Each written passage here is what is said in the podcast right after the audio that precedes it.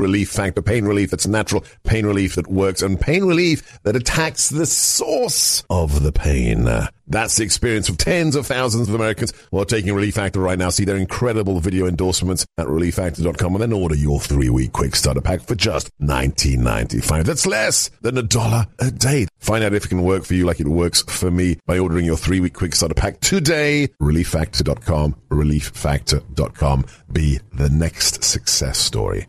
Welcome, dear friends, to America First one-on-one, where we get to discuss the big issues of the day in more than just 180 seconds like cable news does. We get to the actual root of the matter with people who know of what they speak. Today, we're going to talk about the only peer threat we face, and that is Communist China, with somebody who's kind of revolutionized media coverage of that threat. By herself, almost single-handedly. Her name is Natalie Winters. She is an investigative reporter with the National Pulse. Natalie, welcome to America First one-on-one. Thank you so much for having me. So we like to start these discussions by getting to know our guests a little bit better. Somebody who's listening to this show, one of our 3 million radio listeners, or somebody who's catching the video or had the link sent to them. So just say a little bit about yourself. Where do you hail from? What do you do today, and how did you get to that position? Sure. Well, believe it or not, I'm actually from Los Angeles. I'm still in school. I'm a student at the University of Chicago, but while I'm pursuing my studies as a political science major and a history minor, I also work, as you said, as an investigative reporter at the National Pulse, and I focus primarily on the Chinese Communist Party, but more precisely how they infiltrate various sectors of American society, whether it's academia, media, I think we're seeing right now, government, and really how they kind of fix policy, American policy, to suit their interests. And growing up, I never was, really into the Chinese Communist Party. I always was against communism, but I really got exposed to the threat that the Chinese Communist Party posed to, I think, really the way of life that we so cherish in America. Through listening to shows like The War Room, shows like yours. I grew up listening to it, and I wanted to do something about it. Yes, that makes me feel very, very... She grew up listening to my show. Yes, that's how old I feel right now. Carry on. I can't tell you how many times I would be picked up from school, and my mom would have your show playing, and I would always listen to it. A woman of extraordinary taste. I'm sure that's who your mother is. She is your number one fan. But no, I've always loved conservative media, but I really wanted to kind of get into it and actually do fact-based reporting and go to the primary sources and really, I think, kind of footnote a lot of the statements that you like to see, in mainstream media today. Well, not mainstream media, but, fake news, Beijing, Biden, those are all valid criticisms, but there's more to it than just, the alliteration or a fun-sounding phrase. So I really like to kind of dig into the documents, the primary sources. I always joke that I'm probably the only actual American who spends so much time watching Chinese state media and perusing the Foreign Agent Registration Act database and all the various lobbying disclosure databases. So that's kind of the brief on me. All right, so explain, if you will, sure. Natalie, of all the issues out there, mm-hmm. why you landed upon, and you have an incredible tenacity when it comes to this issue. Why is it China and communist China as a threat to Western civilization that has become your passion? Well, I think it's because when you analyze the American establishment, right, which at the end of the day is who's drafting our policies, determining where we send our troops to war, what kind of policies we're pursuing from an economic perspective, where we're sending our factories, I really think that the American establishment's moves are indistinguishable and really indivisible from that of the Chinese Communist Party, because there really is, whether you want to call it elite capture or what we call it more so elite merger, in the sense that it's not just that American elites have kind of sold out to the Chinese Communist Party for financial interests. It's more of an ideological compromise in the idea that together there's kind of this axis of global elites who work to implement policies in the United States and China that benefit a certain sect of America, which is not most people, which is not your average working class, which is not a member of the middle class. And I really think that you can't get to the issue of American policies, which is that you're not prioritizing your average American, you're prioritizing, the 1%, the DC class, the Beltway class, the lobbyist type, But you can't undo that if you don't get to the root issue. And I think that the root issue is that the Chinese Communist Party has gotten so many of these people on their payroll, either directly, as a lot of these documents that I dive into show, or indirectly. And I think it's really hard to untangle the problems that you see we're facing here in America, whether it's critical race theory, all the way down to the economic policies that we've pursued for decades that have allowed, PPE manufacturing and prescription drug manufacturing to be sent over to China. That doesn't happen without the compromise of the Chinese Communist Party of American elites. So when I've told this story on the radio, but I want to run it by you as a person who deals with this day in, day out, because I don't. I have to do domestic stuff. I have to do whether it's breaking news in Afghanistan. But when I arrived in the White House, my background had been about 20 years in national security, specifically counterterrorism, working as a DOD civilian, a professor at our war colleges. And that was my expectation, that I'd come in and I'd work counterterrorism issues, the Defeat ISIS plan, what have you. Then my personal journey was, once you got in there, once you have the top secret clearances, you read the presidential daily briefing, you get the classified reports, I realized we're going to deal with jihadis. We're going to deal with Iran. We're going to deal with Russia, put North Korea back in their box. Iran is, manageable. But the only peer or near-peer threat that America faces at a strategic level is communist China. I know your ambit isn't the broad scope of national security, but given that you focus on China day in, day out, would you put it in that category of near-peer competitor? I think they are an enemy. Point blank, and I think But at the level of peer. Oh, yeah, certainly. But I think what's so interesting and what we've really dug into at the National Pulse is how the Chinese Communist Party has really kind of crafted the narrative about their rise in the United States. So we're talking about, for example, trips that have been organized by the China-United States Exchange Foundation, which is one of these many, many, many foreign agents that operate in the United States. It's essentially funded by the Chinese Communist Party. It's part of what's called the United Front, which is a multi-billion-dollar effort that's linked to China's military, whose really sole goal is to compromise American elites and get them to push policies that China supports. So I always joke, it's Hunter Biden, except the people don't get caught.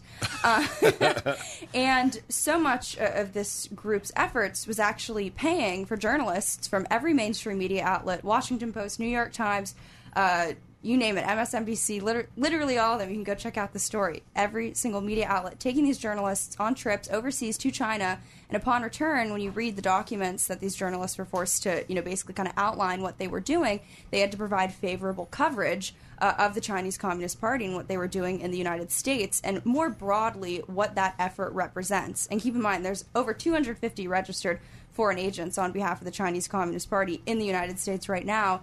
These are people who are formally registered with the DOJ to lobby on behalf of China. Yeah, and, part of it is that these people have set out to endeavor to change America's perception of China, and that they kind of want to frame it in the context of, doing business with China is great. We're the two most powerful countries. We need to work together. It's just the way of the world.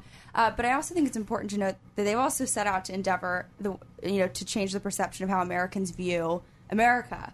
And I think we've done similar reporting, actually, believe it or not, on how the same group, right, the China-United States Exchange Foundation, whose sole goal is to get American elites, American journalist types, to really echo the claims of Beijing and the American media landscape. They're actually longtime partners of the top group that sued the Trump administration for trying to ban critical race theory from the federal government. So there's just, you're asking how I kind of got into this.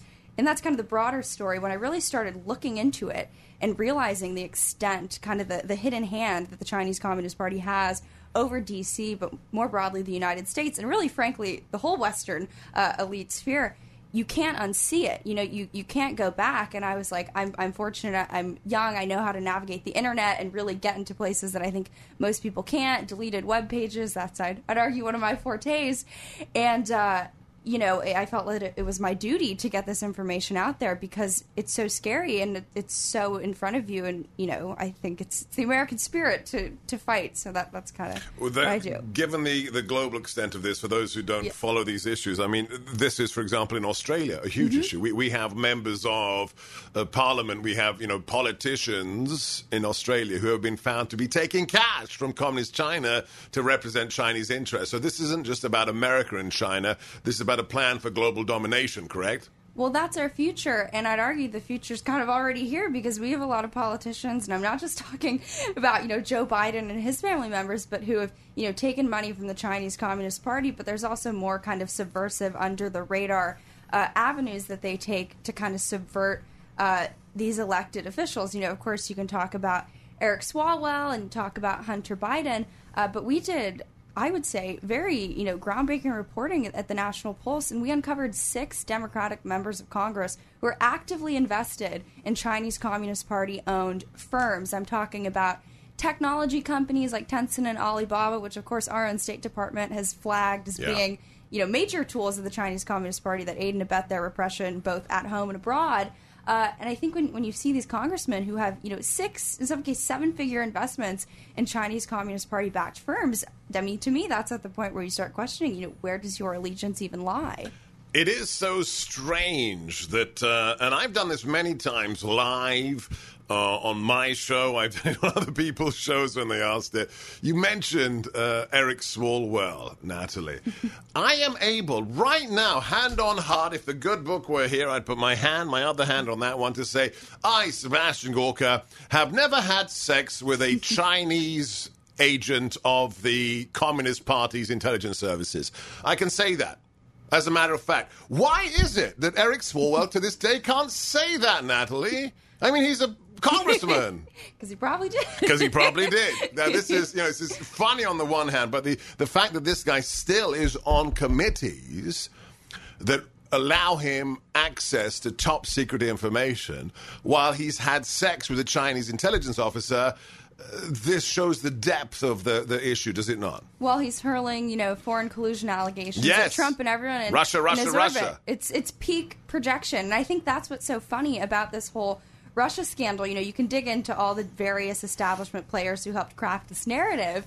But it's so funny because I really think that shows you the mindset of the D.C. media class in the sense that for somehow in their head it was, oh, Trump is soft on Russia. And they're like, oh, well, the reason why we're soft on China is because we take so much money from them and because we take trips from them because we have business deals with them. And believe it or not, the New York Times and CNN actually help fund and provide internships to Xinhua University's, quote, Marxist journalism school that creates the whole new class of Chinese state-run media editors and all that. So I think when you kind of analyze the Russia collusion aspect from that angle, you can almost replace, I do this sometimes for fun, which tells you about my social life, but you can swap out, instead of Trump, you put mainstream media, and instead of Russia, you put the Chinese Communist Party, and it's quite literally the same exact headline in the sense that the compromise and the collusion is there. But let's be clear here. This isn't just about Democrats like Beijing, Biden, or Eric Swalwell. This has become a bipartisan, rhino GOP and Democrat Party phenomenon. This is, you know, China is buying people off on both sides of the aisle, correct? Oh, definitely. I'm the first to say that the establishment Republican class of people, which, you know, the difference between them and the establishment Democrats, not too much, but those people are the ones who sell out to the Chinese Communist Party the most because they have no principles. And I think that void is expertly manipulated by the Chinese Communist Party. And there's so many people. I'm inclined to think of Bill Cohen, who is a Republican, but he also worked in the Clinton administration, but he has a consulting group called the Cohen Group, and a lot of people who now work in the Biden, we call it a regime, at the National Pulse, used to work there, including Joe Biden's new ambassador to China, Nicholas Burns.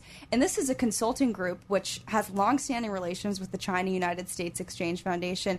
Bill Cohen has traveled to China many times a year to meet with these various influence groups, has big-time consulting contracts with Chinese-linked entities, even employs former Chinese Communist Party officials at their firm. So that just kind of, I think, the, tale as old as time in Washington, D.C. And that's what I think on a personal level gets me so mad about it, is because it's these people who have positions that are taxpayer funded. You know, we put our faith in them to go and advocate for the interests of America. And, yeah, they allegedly, although I'd argue they really don't, pretend to do it for a couple years working in the federal government.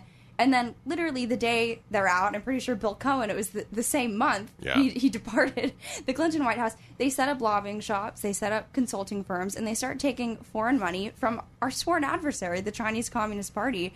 And I think it's treasonous, and I think it just on a personal level, it makes me so mad. Well, it should. If you love this country, it should make you mad. How much was my old boss, President Trump, as the Brits say, a spanner in the works? How much was he a wrench in the gears for a rising China? And, and for the establishment that wanted to have their palms greased by China's money? Oh, he was such an impediment to how the establishment seeks to use the Chinese Communist Party. I mean, I love talking about it a lot of the times. It's too in the weeds, so people kind of tune out. They're like, oh, she's talking about more Chinese groups and China's Communist Party-linked entities. No, we have the time here, so this is where you can get into the weeds. But, I mean, the executive orders that came out of that administration in terms of targeting these specific influence groups, like I said, the China-United States Exchange Foundation, the China People's Association for Friendship and Foreign Contact, and the other ones. That sounds so Soviet. So innocuous. Utterly Cold War. It's that people forget. Do you know what the actual name for the Warsaw Pact was? It wasn't the Warsaw Pact.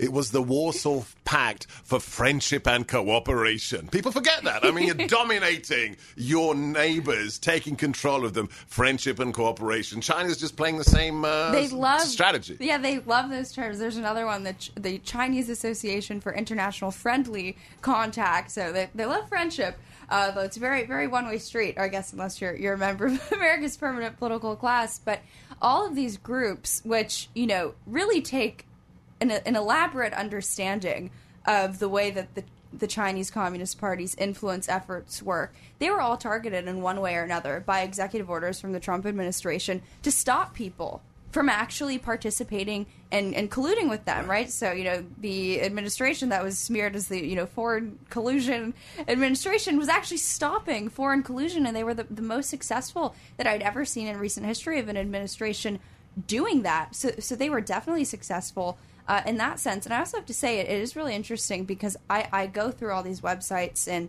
I look at their archives and their deleted pages and, every other article or, press release that these influence groups put out, it's, the chairman of that organization smiling next to some, titan of industry from America, some huge Wall Street, company, you name it.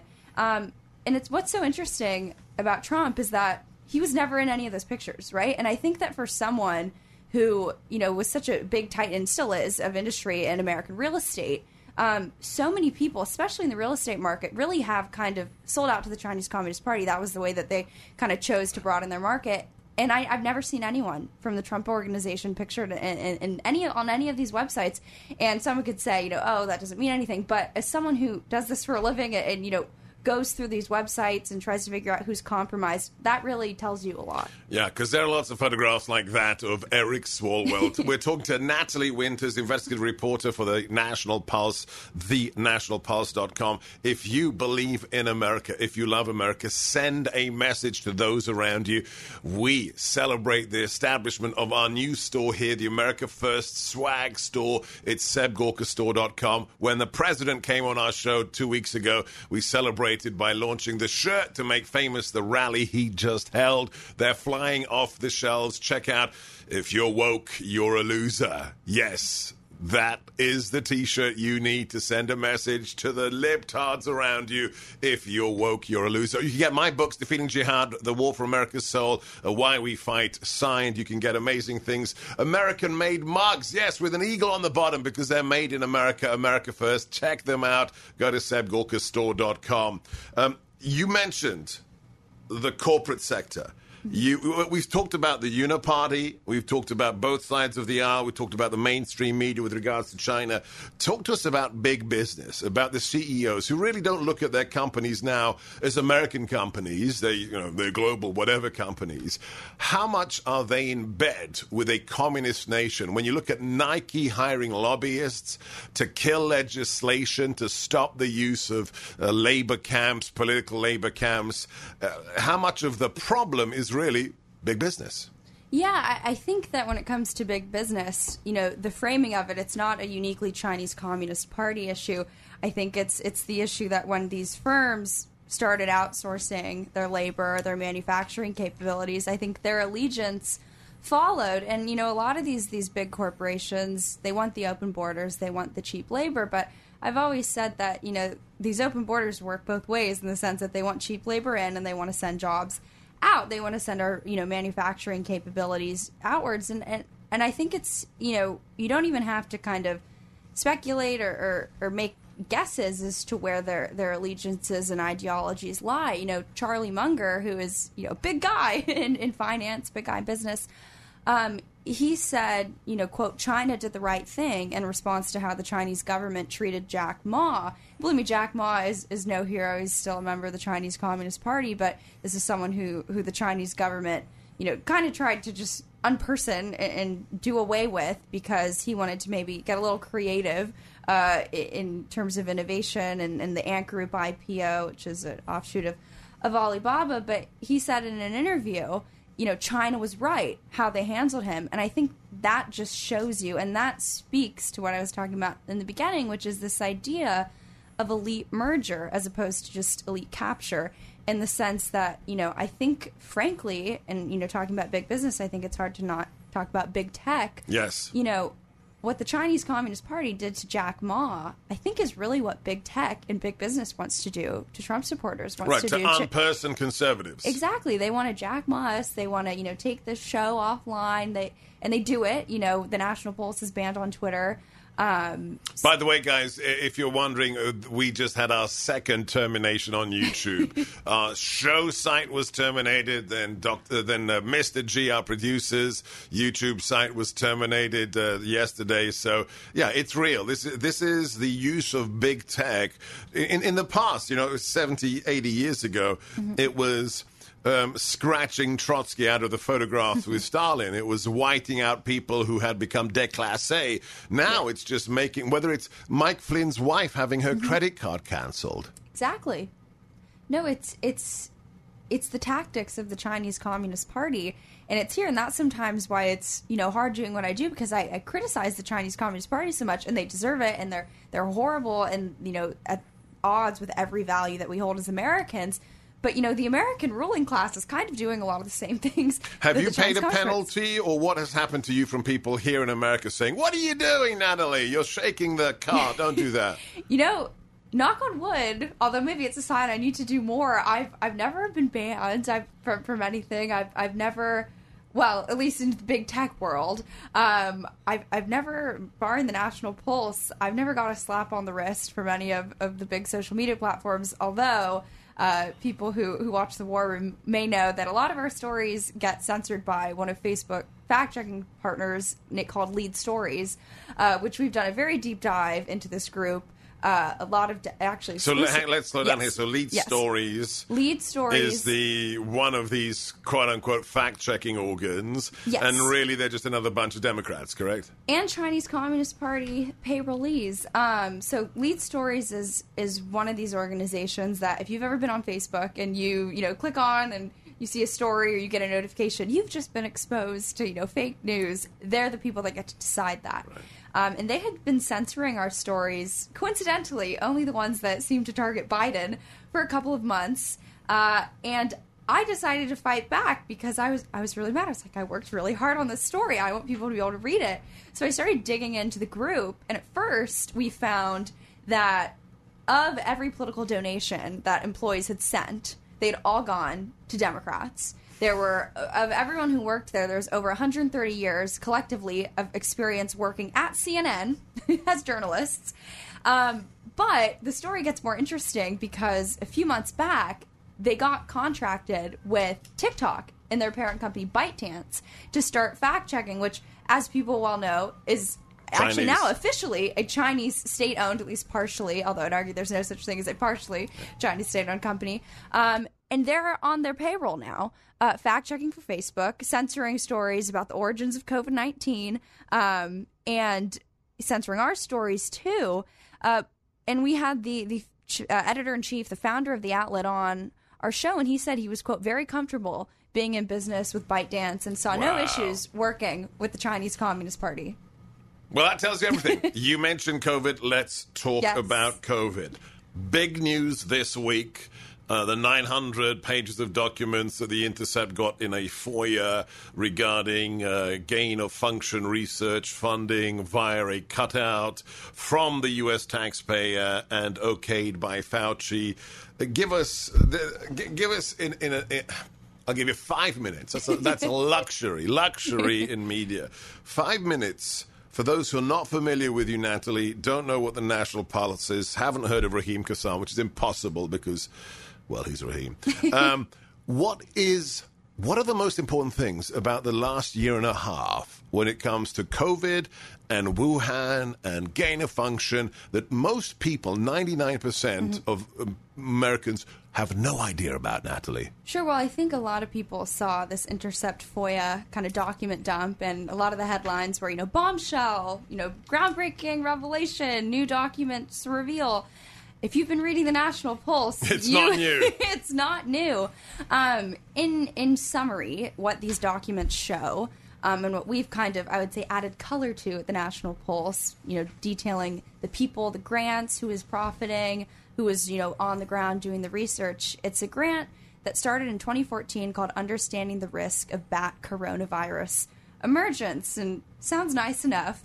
But when you dig into that grant, which is, of course, now a $3.7 million taxpayer-backed grant, you can see that 16 of the 30 studies that were completed under that grant were carried out in conjunction with Chinese Communist Party controlled, not even partially controlled, completely controlled, owned and operated scientific entities. And of those 16, 13 were at the Wuhan Institute of Virology, which is the only level for military biodefense lab in communist China. Yes, it's also the lab that used to have military researchers working there. They've deleted those names from their website. We have the archives of it. And it's also a lab that on March 21st, 2021, listed the National Institutes of Health as a partner, and on March 22nd, deleted that from their website. So let me ask the naive question. What is America doing giving 1 red cent to Communist China's biodefense lab? Well, is that like a crazy question, Natalie? No, you've beat me to it, and that's kind of the narrative that I've been hammering. It's not a question of whether or not we funded gain-of-function research, which is, of course, kind of a weaponization of the lethality and virulence of different pathogens. It's a question of why we were ever funding a Chinese government-controlled lab in the first place. And I think people don't really understand. It's not just the extent of the Chinese government's kind of control over every aspect of Chinese society, but this is a lab that has a communist youth league, that has a united front work department, that has a party disciplinary committee, that on the weekend holds devotion sessions to the Chinese Communist Party, that studies the 5-year plans. You can go on their website and see pictures of people taking the oath to the Chinese Communist Party with their hand over their heart and the Chinese Communist Party flag up in the back. They even say in deleted articles that we've found that they pledged to implement the Chinese Communist Party's agenda, quote, without compromise. And I would argue that the COVID-19 fits that pretty well. But this is, through and through a Chinese Communist Party run, both financially and ideologically, run lab. So you hit the nail on the head as to why we'd ever be funding it in the first place. And when Fauci says, we're not funding it, we never funded it, he's only saying that because we went through a cutout, that he gave money to a private U.S. entity, and that entity gave it to Wuhan. And he knew what he was doing. He knew that Wuhan was getting it. Yeah, so that's wrong for 2 reasons. One, It's just a lie, put simply, you know, saying, oh, well, we didn't fund it because we sent it to another organization that gave it to them. That's how the NIAID, which is Fauci's agency, works. Right. And, you know, Fauci has a very close relationship with EcoHealth Alliance. It's not that's just the organization, EcoHealth Alliance. Yeah, it's not just that Fauci sent the money. I mean, Fauci spoke at least 2 times in 2016 at EcoHealth Alliance events. Several more that, believe it or not, they've been deleted from the website. There's pictures of EcoHealth Alliance President Peter Daszak and Anthony Fauci smiling together, you know. So the American cutout has deleted the evidence of Fauci being there, palling it up with them before. Yep.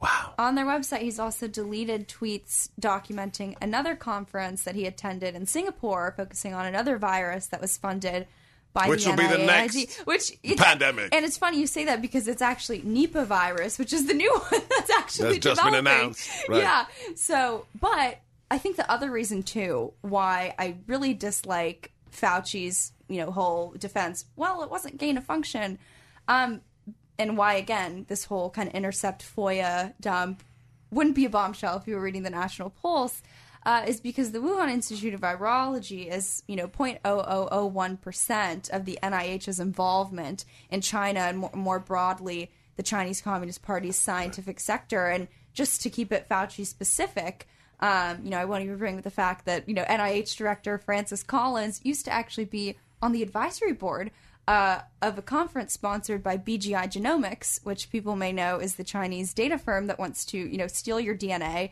The State Department said don't use their COVID tests because they want to steal your DNA. But in 2010, and was later renewed in 2011, the NIH actually spearheaded under Fauci's deputy, a guy named Hugh.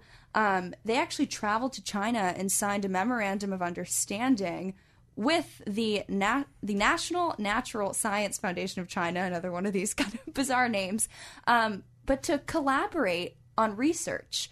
And what's so interesting about this, and I think it speaks to the heart of the problem, which part of it is just the civil-military fusion that you see over there, but, you know, the National Natural Science Foundation of China, I've independently seen, you know, they've funded over 75 studies alongside branches of the People's Liberation Army, including, you know, the Artillery Academy. And when we say People's Liberation Army, it's not about liberating. It's the Communist Army of China. Sorry, go ahead. Only liberating pathogens from the Wuhan Institute of Virology. But no, this is ardently a branch of the PLA, of China's military. But nonetheless, in 2010, and like I said, renewed in 2011, the NIH felt comfortable inking an agreement with them to collaborate on research. And I frankly, it's under this broader framework that you were allowed to start seeing EcoHealth collaboration with these Chinese government linked labs. And you know, it's not a secret. This grant is on the NIH database, which about a month ago, they actually pulled down the database for about a week. Yeah, we know why they're doing that. Because no conspiracy. It's because of Natalie. That's why they did it, because they got to scrub stuff. Okay, so let's talk about the response. Yes. We've got a cut here that it's gonna. If we had magnetic tape, it would be worn out by now. Let's play the cut that we've been using for a while now here on America First. Play cut. 你们没有资格在中国的面前说 So let me say here that in front of the Chinese side, the United States does not have the qualification to say that it wants to speak to China from a position of strength. So how significant is it, Natalie, that the chief diplomat of Communist China, sitting across from our chief diplomat, that beta boy, that pathetic non-figure of a man, Anthony Blinken, uses Democrat BLM talking points about America being a racist country and then saying, you can't talk to us, you can't lecture us from a position of strength, and we just sit there. Does that not mean that the Chinese understand U.S. politics better than we understand what's going on in China? Well, I think that this is an in-your-face example of how the Chinese Communist Party kind of dictates what it is for America now, right? They tell us what it is. They tell us all these various bizarre CRT-inspired ways that we've offended them. So, you know, ergo, they're in charge now. They get to rule us. But I think for someone, you know, who's read my articles or just from my perspective, That's going on behind the scenes in a more kind of underground way, in the sense that the Chinese Communist Party, through their various intermediaries, I could probably talk for 89 hours about every person in the Biden regime who is somehow compromised by the Chinese government. But that's just kind of the outlook there, is that the Chinese Communist Party can tell us how to, what our standing is in the world, because they can also tell us what our policies need to be. Now, you've said, you know, I want to see that article. I want to see the article with the, 300 names of people in the Biden administration, the Biden regime, who are all compromised. Let's talk about one, the man who is the son of the individual who bears the title of president. And another audio that we've run the tape out on, who says in a telephone call, he boasts about being in business with the effing chief spy of China. You're not in the White House. You haven't had a political position. You're too young to understand how, all the intricacies of the swamp, and hopefully you won't. Do you have a sense, from all you've read, is it a cultural... How do I put this? Is it a cultural perversion, and... is it just giving in to China over time, or is it people who are really being blackmailed? Do you have a sense? Yeah. So I remember we actually uncovered that audio clip. We reported that out. I remember listening to it. The Hunter Biden. Yeah. Right. I remember listening to it for the first time, and my jaw dropped. I was like, he just admitted to being in business. The guy that he's talking about is likely Patrick Ho. But I think there's kind of twofold, because I think there's, ideological compromise, and then there's also what I kind of call boots on the ground compromise, in the sense of money. Yeah. Right. But I think that it was very, very easy for kind of the American elite, with which Hunter Biden is a good example, but not the only, right? Don't miss the forest for the trees. But I think that they were kind of so easy to, for lack of a better word, compromise and kind of sell out to any country, but it's China, because they know how to do it. Right. Because I think they stopped believing in America a long time ago. And I think that's the heart of the issue, right? It's a lot easier to compromise an American elite that doesn't believe in America, right? The supreme art of war is to subdue the enemy without fighting. So they've kind of converted America's ruling class into kind of a de facto Chinese Communist Party ruling class. Why would you want to represent America's best interests if you don't believe in America? It's worse than being an agent. It's worse than being a useful idiot. You're actually un-American in your attitude to America, and by dint of that, you are helping our enemies. That's a very, very solid analysis. So let's talk about the future. It's clear to me, before I went to see him recently in Trump Tower, the president was 95% sure he was going to run. After I saw him, I think he's going to make an announcement imminently about running for 2024. How good would it be for America, and how bad would it be for communist China if there was a second Trump term? Oh, it would be amazing for America. And the Chinese Communist Party knows how bad it would be for them. One of my favorite things, although retrospectively it was kind of, I guess, a warning sign, Chinese state-run media would lose it over anything Trump did, and they loved anything that Biden did on the campaign. They would say that Biden's cabinet picks were, quote, softer on China, and they, oh, this is amazing. They believe it or not, they actually called the DNC a showboat, which, for anyone who watched the DNC, it was very far from that.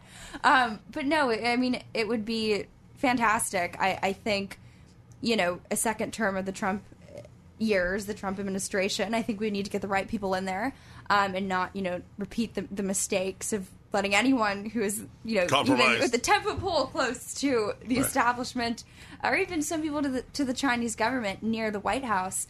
But I think Trump believes in America, and I think what we were talking about before, I don't think that the same thing can be said about the Biden regime, and I think metaphorically, you see that when there's Americans left behind in Afghanistan. Well, when you've got the chairman of the Joint Chiefs say, white rage, I'm white, and I need to know about white rage as Afghanistan is about to collapse. Okay, so let's prognosticate, God willing, my old boss back in the White House, another 4 years. What are the three most important things he has to do with regards to communist China?